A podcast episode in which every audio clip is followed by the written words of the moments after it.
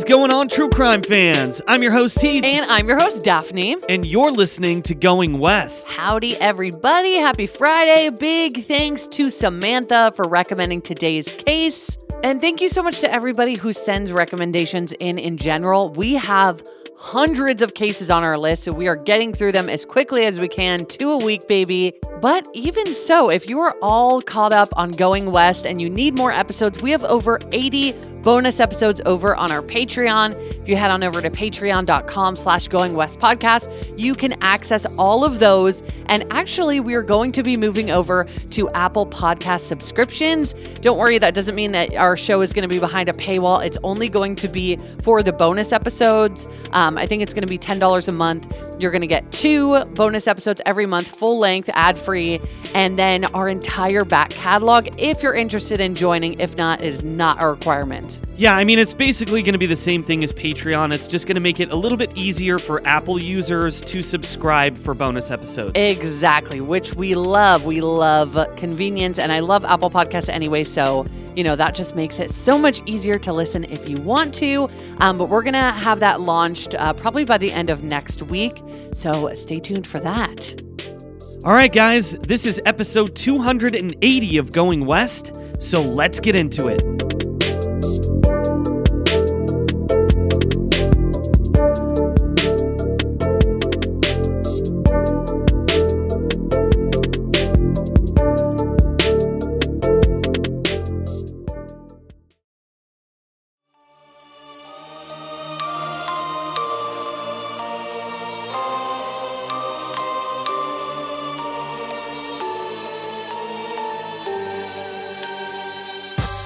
February of 1993, a 12 year old girl disappeared near her home in rural Florida after a day at school.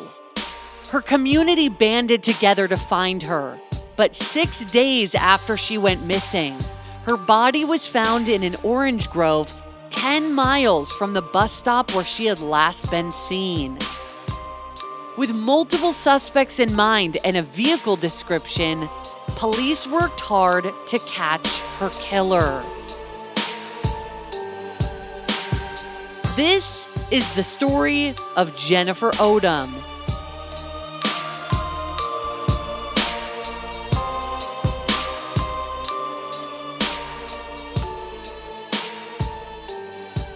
Jennifer Renee Odom was born on August 25th, 1980, near Dade City, Florida, which is a town of less than 10,000 people nestled between Tampa and Orlando.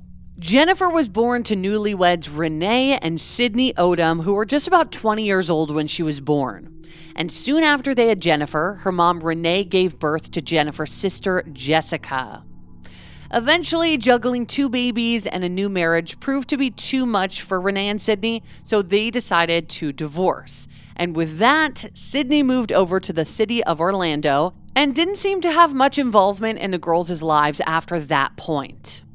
Although Renee claims that she and Sydney were unhappy, she was still very hesitant to get a divorce and explains that she likely would have stayed married regardless of her misery. But when Sydney wound up leaving her, it turned out to be the best thing that could have happened for her and her daughters. It was then that Renee met Clark Converse, who was a very kind and gentle man who proved to be a wonderful stepfather to the girls. Clark had been married before as well, in fact, twice, and had a son with each wife. So, two kids, just like Renee. But because he traveled for work, his ex wives maintained primary custody of his sons. Although Clark really yearned for a more traditional day to day life where he could, you know, be home with his children more. Renee and Clark got married, and Clark actually legally adopted Jessica, who remember is Jennifer's younger sister. So he adopted her as her his own, and uh, she officially became a converse. And according to Jessica in an interview she did later on, she said, quote, he was planning to adopt Jennifer but didn't have the time. The four of them settled on Jennifer's family's sprawling 15 acre property in sleepy St. Joseph, Florida. St. Joseph is just a short drive from Dade City, and both are situated in Pasco County. Now, according to her family, Jennifer was a joyful and kind little girl who was, quote, full of life. Renee recalls her affinity for animals, especially the family's Springer Spaniel named Gypsy. But Jennifer really lit up when she was on the water because she was a barefoot water skier and she was actually once named the seventh best in the country in her age group. That's wild. I've always wanted to water ski. Uh, I've never done it, but You it should. sounds awesome. Get to it. So, she also had a passion for playing the clarinet in her middle school's band. At 12 years old, Jennifer was attending 7th grade at Thomas E. Weightman Middle School. She was an honor roll student and she was well liked and respected by her teachers and also by many friends alike. Starting to enjoy the freedoms that came with being almost a teenager, Jennifer was now allowed to walk home alone from the school bus stop, where she had the family's home to herself for about an hour before she would be joined by her little sister Jessica, who was actually still in elementary school at this time. Friday, February 19th, 1993 began like any other day. Jennifer was particularly looking forward to that weekend as she would be playing clarinet in her school's band's competition over in Tampa the following day. Their morning routine consisted of Renee driving Jennifer to the bus stop and then driving away along with the bus until their paths diverged. Renee remembered, quote, she would always wave goodbye to me. That morning, Jennifer was wearing white pants and a white turtleneck shirt under a red cashmere sweater.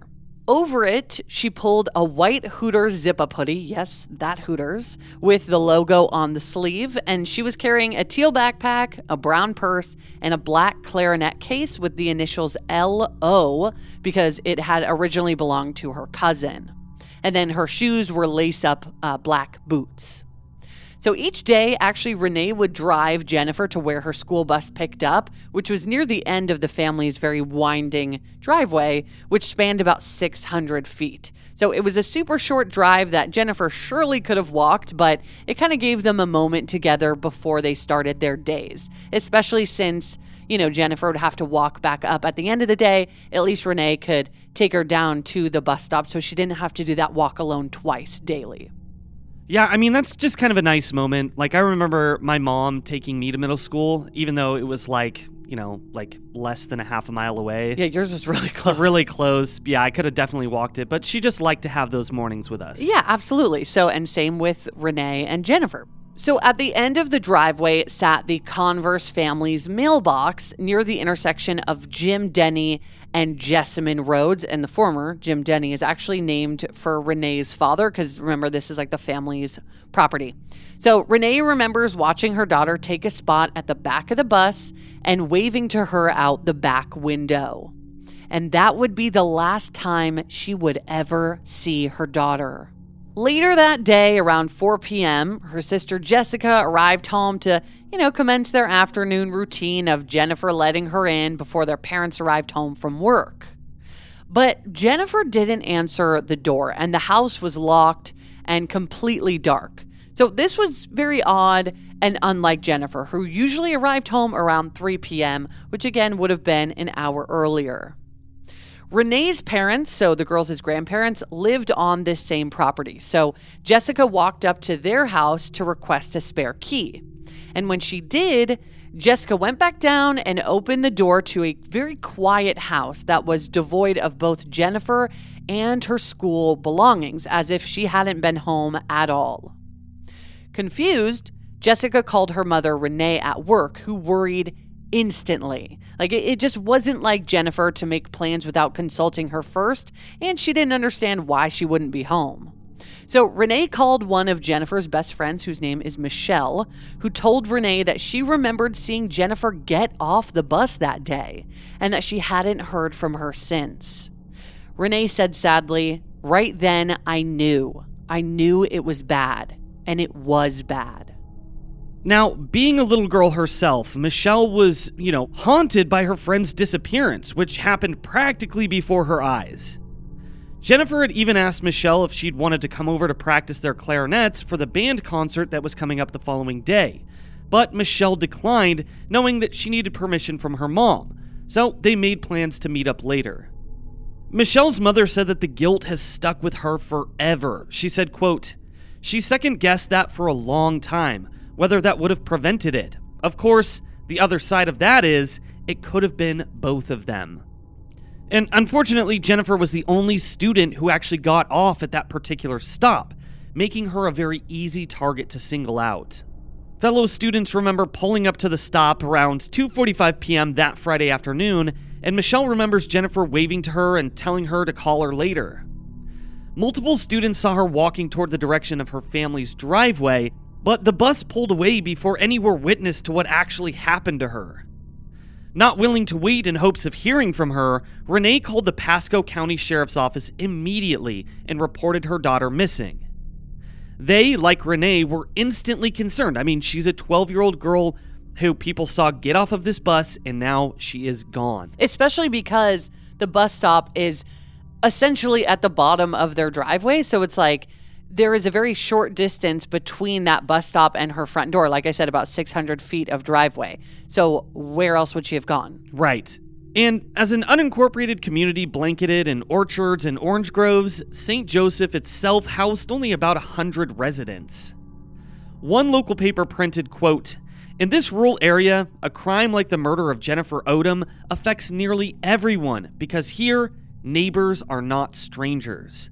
I mean, I can't even imagine something like that happening in such a small community. Right. And as we'll talk about, I mean, and as you kind of just said, like her murder, as we're going to get into, not to jump ahead, made such a big impact on this community because of this whole we know everybody type of scenario, which always makes it so much harder and so much so much closer to everybody because everybody is so familiar with everybody else. Then you can imagine the amount of possible finger pointing going on, and also, oh yeah, the thought that you know was this just a stranger blowing in from uh, you know blowing through town, right? Then- yeah, like you're saying, and or uh, like the rumors would be rampant of like if somebody's kind of weird in town, people would wonder if it's them. Like there's so much more of that, I think, than there would be in a larger area. Exactly. And actually, Jennifer's stepfather, Clark, uh, echoed this sentiment, saying, quote, for us, we don't want to believe that we could actually be shaking hands with or sitting down with the person who did this.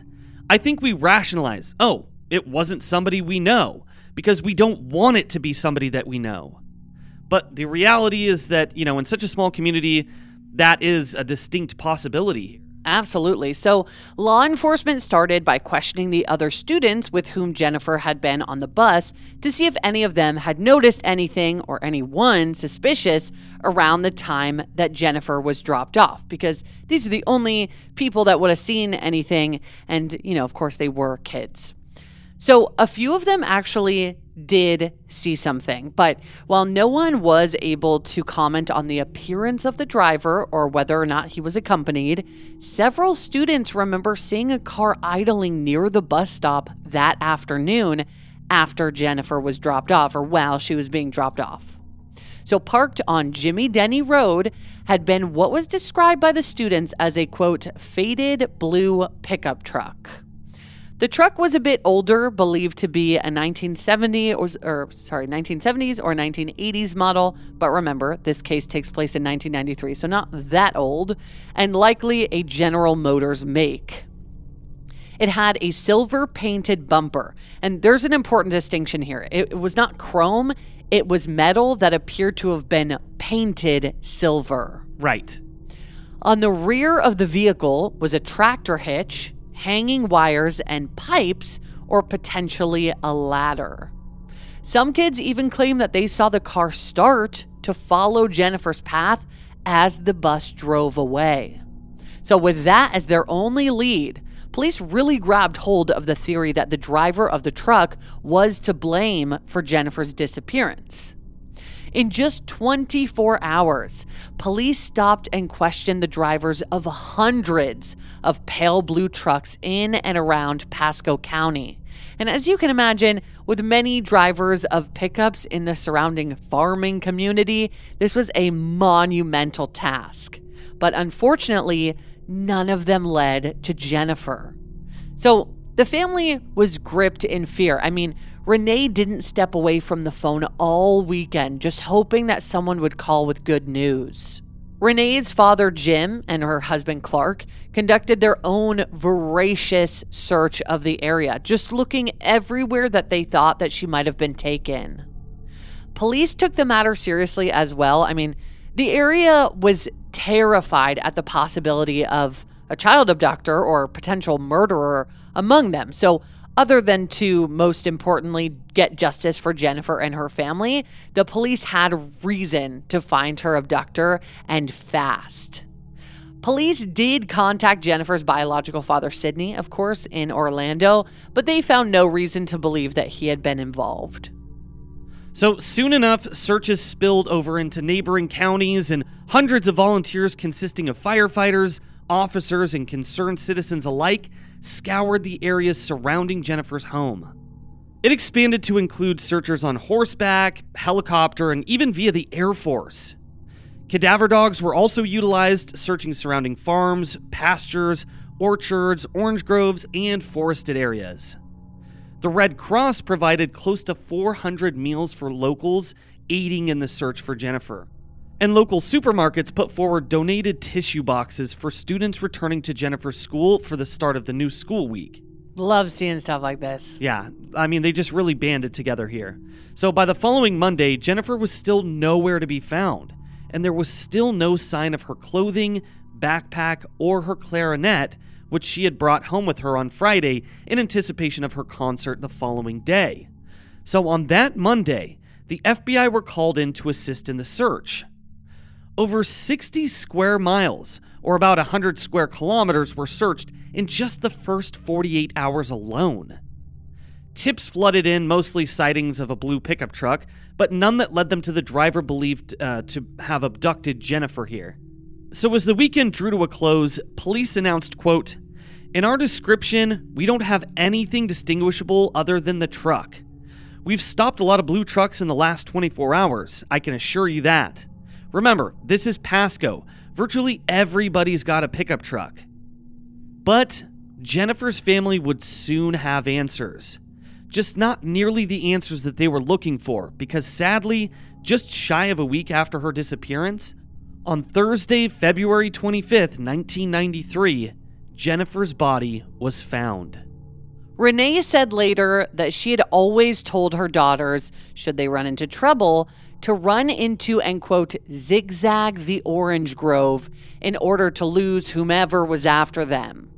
She said, quote, I can find you in the orange grove. And this was advice that would prove tragically foreboding because 12 year old Jennifer's remains were found naked and face down in an abandoned orange grove in neighboring Hernando County. Likely due to the six days of exposure to the elements, she was described as severely decomposed.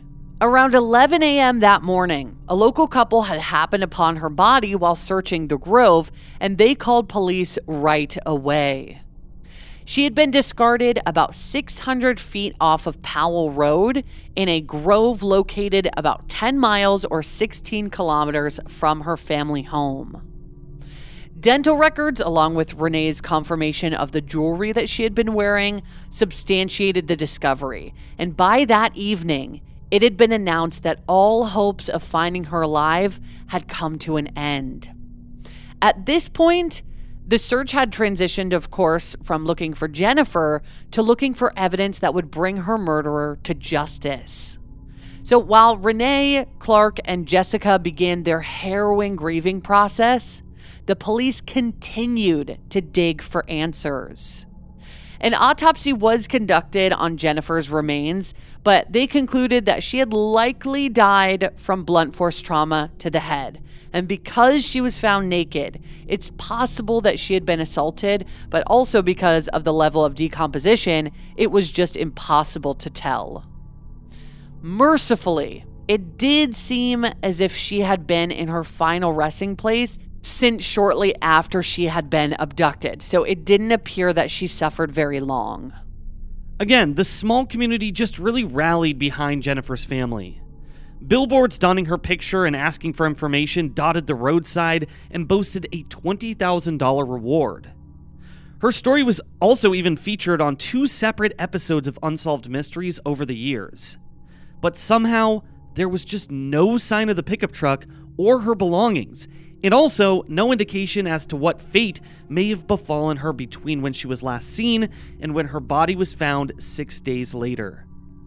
This story had rocked the area so much that close to a thousand people attended her memorial. And like you said, there's only about 100 people living in her community alone. So this really just outstretched right, that so people, area. People from Pasco County and, you know, other counties came to this memorial to share their respects.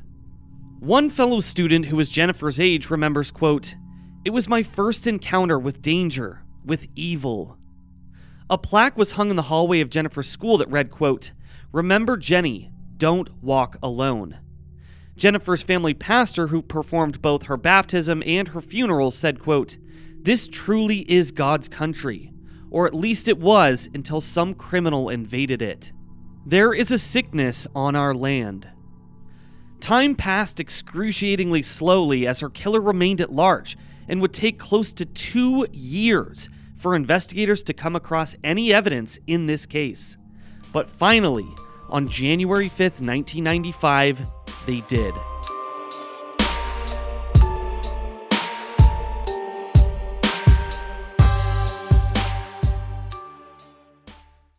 If you thought the only way to get a more defined jawline with natural looking results was through surgery, think again. Juvederm Volux XC is a non surgical injectable gel filler that improves moderate to severe loss of jawline definition and can help you achieve natural looking results with little downtime. Even better, this improved definition lasts up to one year with optimal treatment, no maintenance required. Improve jawline definition for a smooth, sculpted look with Juvederm Volux XC. For important safety information and to find a licensed specialist, visit juvederm.com. That's J U V E D E R M.com. Not for people with severe allergic reactions, allergies to lidocaine, or the proteins used in Juvederm. Common side effects include injection site redness, swelling, pain, tenderness, firmness, lumps, bumps, bruising, discoloration, or itching. There's a risk of unintentional injection into a blood vessel, which can cause vision abnormalities, blindness, stroke, temporary scabs, or scarring. Talk to a licensed specialist to find out if it's right for you. If you're looking for plump lips that last, you need to know about Juvederm lip fillers. With Juvederm Volbella XC and Juvederm Ultra XC, your lip look, whether it's subtle or bold, can last up to one full year with optimal treatment and no additional maintenance. Find a licensed specialist and see if it's right for you at juvederm.com today. That's J U V E D E R M dot com. Add fullness to lips in adults over 21 with Juvederm Volbella XC or Juvederm Ultra XC. Do not use if you have severe allergies or a history of severe allergic reactions, or if you're allergic to lidocaine or the proteins used in Juvederm. Tell your doctor if you have a history of scarring or taking medications that decrease the body's immune response or that can prolong bleeding. Common side effects include injection site redness, swelling, pain, tenderness, firmness, lumps, bumps, bruising, discoloration, or itching. As with all fillers, there's a rare risk of unintentional injection into a blood vessel, which can cause vision abnormalities, blindness, stroke, temporary scabs, or scarring. For full important safety information, just visit juvederm.com. Looking to save on delivery? DashPass is your door to $0 delivery fees and more on DoorDash. And right now, using code GOINGWEST24, you can get 50% off up to $10 value when you spend $12 or more after signing up for DashPass. Subject to change, terms apply. Daphne and I use DoorDash constantly to order lunch or dinner or even groceries. And that's why we love using our Dash Pass because it's the most affordable way to get anything in your area delivered right to your door. I mean, come on. Dash Pass pays for itself in two orders on average, making delivery even more worth it. And that's why we use it so often. And it also gives you special access to exclusive promotions and member only menu items, all for just $9.99 a month. Get more from delivery for less. Sign up for Dash Pass today, only on DoorDash. Use code GOINGWEST24 to get 50% off up to a $10 value when you spend $12 or more after signing up for Dash Pass. Subject to change, terms apply. It's Kaley Cuoco for Priceline. Ready to go to your happy place for a happy price? Well, why didn't you say so? Just download the Priceline app right now and save up to 60% on hotels. So, whether it's Cousin Kevin's Kazoo concert in Kansas City, go Kevin, or Becky's Bachelorette Bash in Bermuda, you never have to miss a trip ever again. So, download the Priceline app today. Your savings are waiting. Go to your happy place for a happy price. Go to your happy price, Priceline.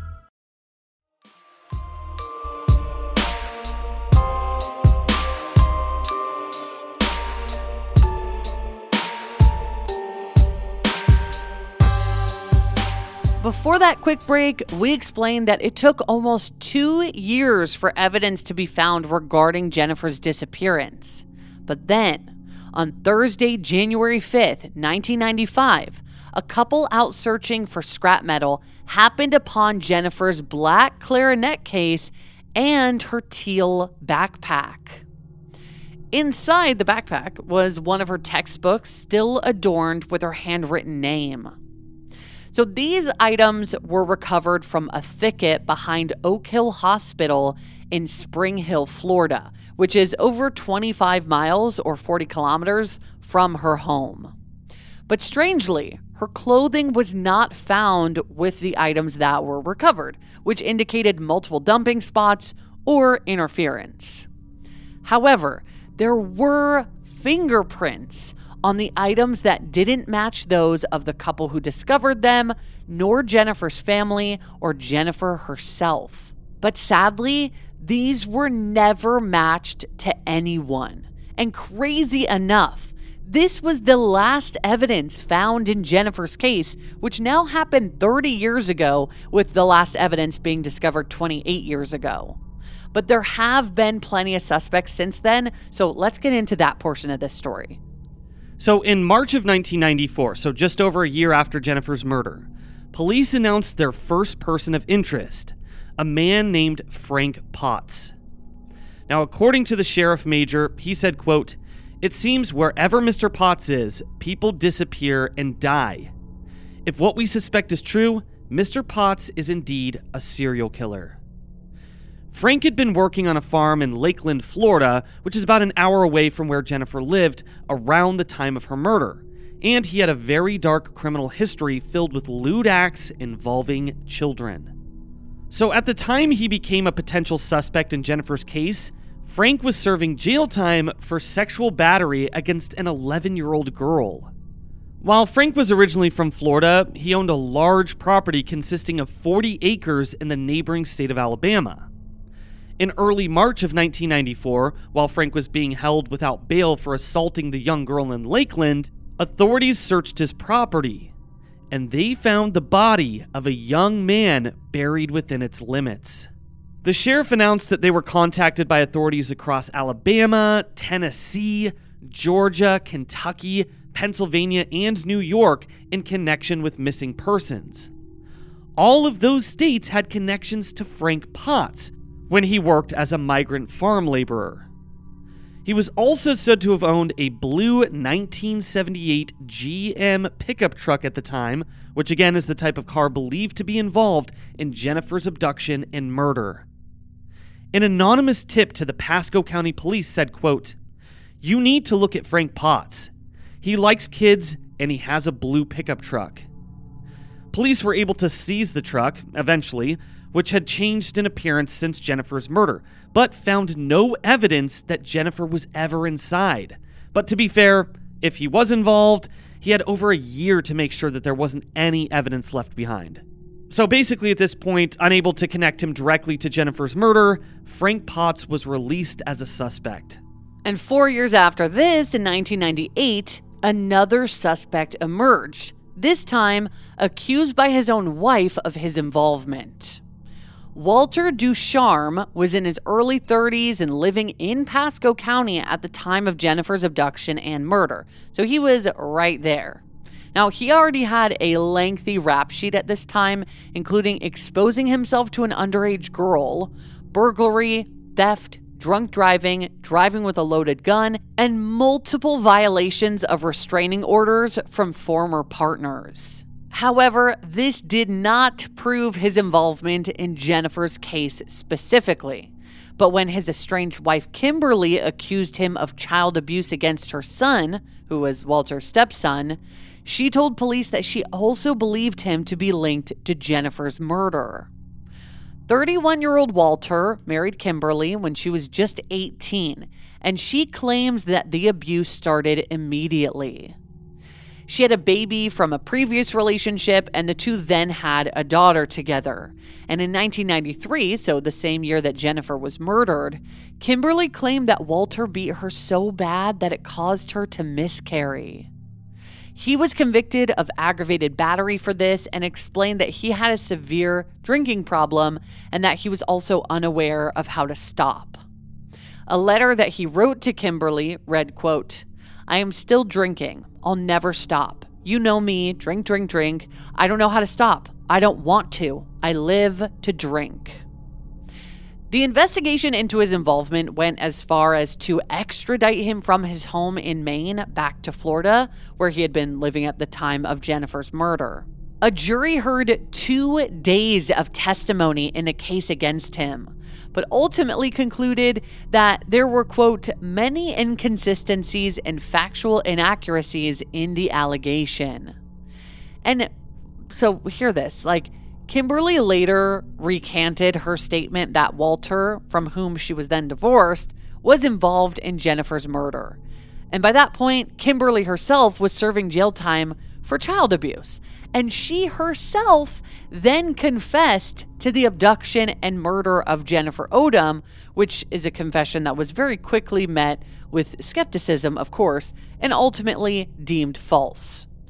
She later admitted to involving herself simply because she loved and craved the attention, writing in a letter, quote, I'm sorry I brought this whole mess on myself with these lies. What are what is up with these fucked up people? I mean, I, I think that in particular is very sad that you're going to, you know, accuse your husband and then accuse yourself and it's like, what do you think? How do you think that Jennifer's family feels about you just making up all this shit? right? Yeah, you're Like on you're- on their daughter's account. Exactly. Yeah, you're just basically at that point you're just torturing this poor family, um, because obviously when you Because say you want attention? right, and when you say shit like that, police are obviously going to have to investigate it, and that you know just brings up all these bad memories for the family, and the you know again, And it wastes police's time Exactly. and you know, this went to court like absolute insanity. what a dumb dumb So anyway, Thomas Ellis Brown was also another man believed to be in the area at the time, and his checkered past raised eyebrows among investigators. In 2003, an article printed that over the past 35 years, Thomas had been arrested more than 70 times in eight different states, most recently for trying to lure a 16 year old girl into his car while he sat inside naked. So, while this seemed like a pretty promising lead, Thomas was confirmed to have been in Maine at the time of Jennifer's murder. As recently as 2015, a new person of interest emerged after his son's DNA tied him to a cold case of over 20 years. At 3 p.m. on January 16, 1992, almost exactly a year prior to Jennifer's murder, 17 year old Carolyn Murray was abducted, attacked, and raped in Spring Hill, Florida. And this is where Jennifer's backpack and clarinet were found. Jeffrey Norman Crum Sr. had approached her when she was walking home from her bus stop after school and kidnapped and raped her before leaving her for dead in a wooded area. But miraculously, she was lucky enough to be found by her family about two hours later before she could succumb to her injuries and she survived. Carolyn was eventually able to give a description to police, but her attacker went without apprehension for over two decades. And then, like Keith said, when Jeffrey's son, Jeffrey Crum Jr., was arrested on charges of armed robbery, a DNA sample that he entered into the system was a match for the rape kit done on Jeffrey's 1992 victim. Carolyn, who is now in her 40s, lived, but she sustained brain damage from how brutally Jeffrey had beaten her. And remember, Jennifer, or at least they believed that Jennifer had died from blunt force trauma to the head. Yes, very good thing to note here.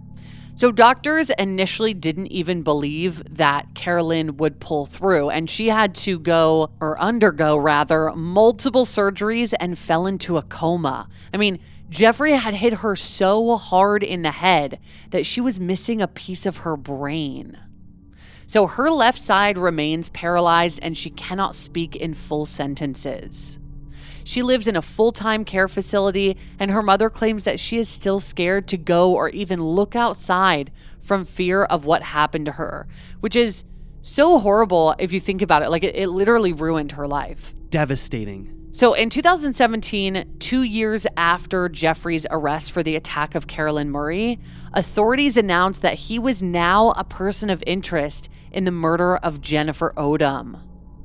The similarities in the time and place, and just the opportunism of the girls both having been getting off of the school bus, have led many to believe that he is connected to Jennifer's case as well, but this has yet to be proven. In 2019, Jeffrey Crum Sr. was given two life sentences for what he did to Carolyn Murray. 16 months after Jennifer's murder, desperate for answers, investigators actually brought in a psychic in a pretty unprecedented and controversial move. Psychics in criminal cases are rare and not proven effective, but this time they hoped that it would be. Nancy Myer of Pennsylvania had at that point assisted in over 300 criminal investigations and turned up clues 80% of the time. A retired police colonel who was interviewed on the episode of Unsolved Mysteries about Jennifer's case said of Nancy, quote, when you come to a dead end and you have no place to go, if you have someone who can open a door and say, hey, I think I can help you, and just through her psychic powers, she's able to put us in another league. Then, through good investigation techniques, we can go on, continue, and solve the crime. And that's what we've done. So, Nancy was brought to two places that were key to the investigation the bus stop that Jennifer was believed to have been abducted from, and the orange grove where her body was found. Now, according to Nancy, Jennifer was likely abducted by the man in the blue pickup truck after he stopped her to, you know, innocuously ask for directions. At the time, investigators had yet to find any of Jennifer's missing belongings, and Nancy observed that they were discarded nearby and was also able to pinpoint a few of the items that were yet to be discovered, including the clarinet case, without being prompted by police. Now, Nancy explained with confidence that Jennifer had uh, been abducted by two adult men. She described them as muscular and said that they likely worked as mechanics, and one she described as a smoker with a persistent cough. But sadly, suspects matching these descriptions have never been located, so it's hard to say if this was helpful or, or not. As recently as 2013, an officer was assigned full time to Jennifer's case but that has yet to help them obtain the answers her loved ones so desperately deserve. It seems, even a decade after that development, that they're no closer to being able to solve the horrific murder of Jennifer Odom. Jennifer's case file is over 75,000 pages long. And in the three decades of the investigation, there have been hundreds of interviews and thousands of tips. Each of these false starts were excruciating for Jennifer's family, and eventually they petered out altogether. And with this case, it's so hard to speculate because even though we do have multiple persons of interest, which is great, it, it still just feels impossible because obviously there is so much that police have not released in Jennifer's case and then regarding these persons of interest. But one thing that um, is big to me is just the fact that somebody was at this bus stop slash like near the bottom of Jennifer's driveway to begin with because this is a smaller community. It's a rural area. You know, she herself lived on 40 acres of land. So that's how big the property was. So this is not just like a residential neighborhood where all these kids are, you know, popping off the the bus and this is a popular zone like it's a little bit more remote feeling. So I wonder how this person even knew to be there and knew to be there at that time, which is what would make me believe that this person was familiar with this particular street or was familiar with Jennifer or her family or the school bus's route. You know what I mean? Like, it, one of those, or else how the hell did they happen to end up in this place where only one kid gets off the bus? Right. And, you know, it could be just simply the fact that they had been stalking Jennifer, had been watching her for a period of time, or it possibly it was just a very opportunistic situation. They were passing by to go somewhere else. That's very true. You know- I think e- either one, which is hard because which is it? I mean, in my personal opinion about this case, I'm really leaning toward Jeffrey Crum Sr. because of the fact that he had already attacked a girl, you know, around the same age. And Five years older, but I know what you mean. Yeah. Right, and attacked her in the same way. And then also the fact that police believed he drove a General Motors blue pickup truck. I mean, it's just, there's too many connections for me to not notice. Well, and like you had mentioned, the whole blunt force trauma thing. So, uh, yeah, I definitely agree with you. I just wish there was some form of DNA, but hopefully answers will come to this case at some point and while her family is still alive to to get that news. I mean, DNA these days is just incredible, and the things that they're doing to connect these criminals to the crimes is amazing. So I, I really feel like there's a lot of hope. Right, exactly. And that is how Jeffrey Crum got um, you know, was able to be convicted Right. anyway and was caught Exactly. anyway was because of genealogy. So, and DNA testing. So, despite the passage of time, Jennifer, who would now be 43 years old, is still missed dearly by her family. Renee remarked, quote, "We were very together as a family and we're still that way. We just have one less and she is missed all the time." So, if you have any information regarding the murder of Jennifer Odom, please call the Hernando County Crime Stoppers at 1 990 8477.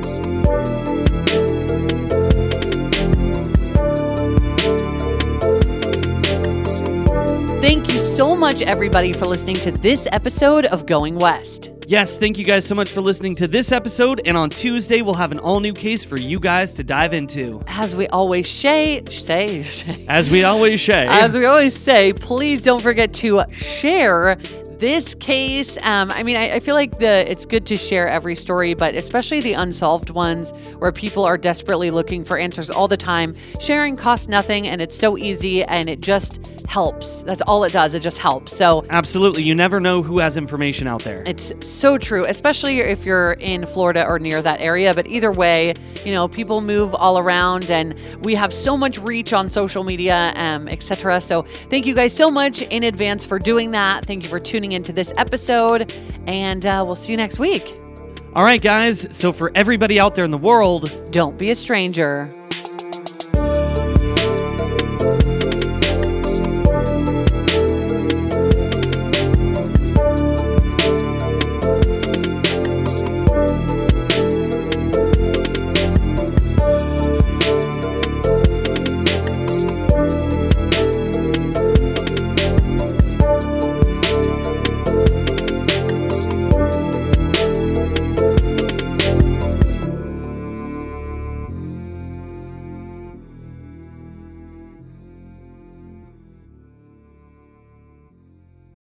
Without the ones like you, who work tirelessly to keep things running, everything would suddenly stop.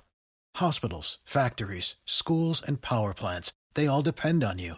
No matter the weather, emergency, or time of day, you're the ones who get it done. At Grainger, we're here for you with professional grade industrial supplies. Count on real time product availability and fast delivery. Call clickgrainger.com or just stop by. Grainger for the ones who get it done.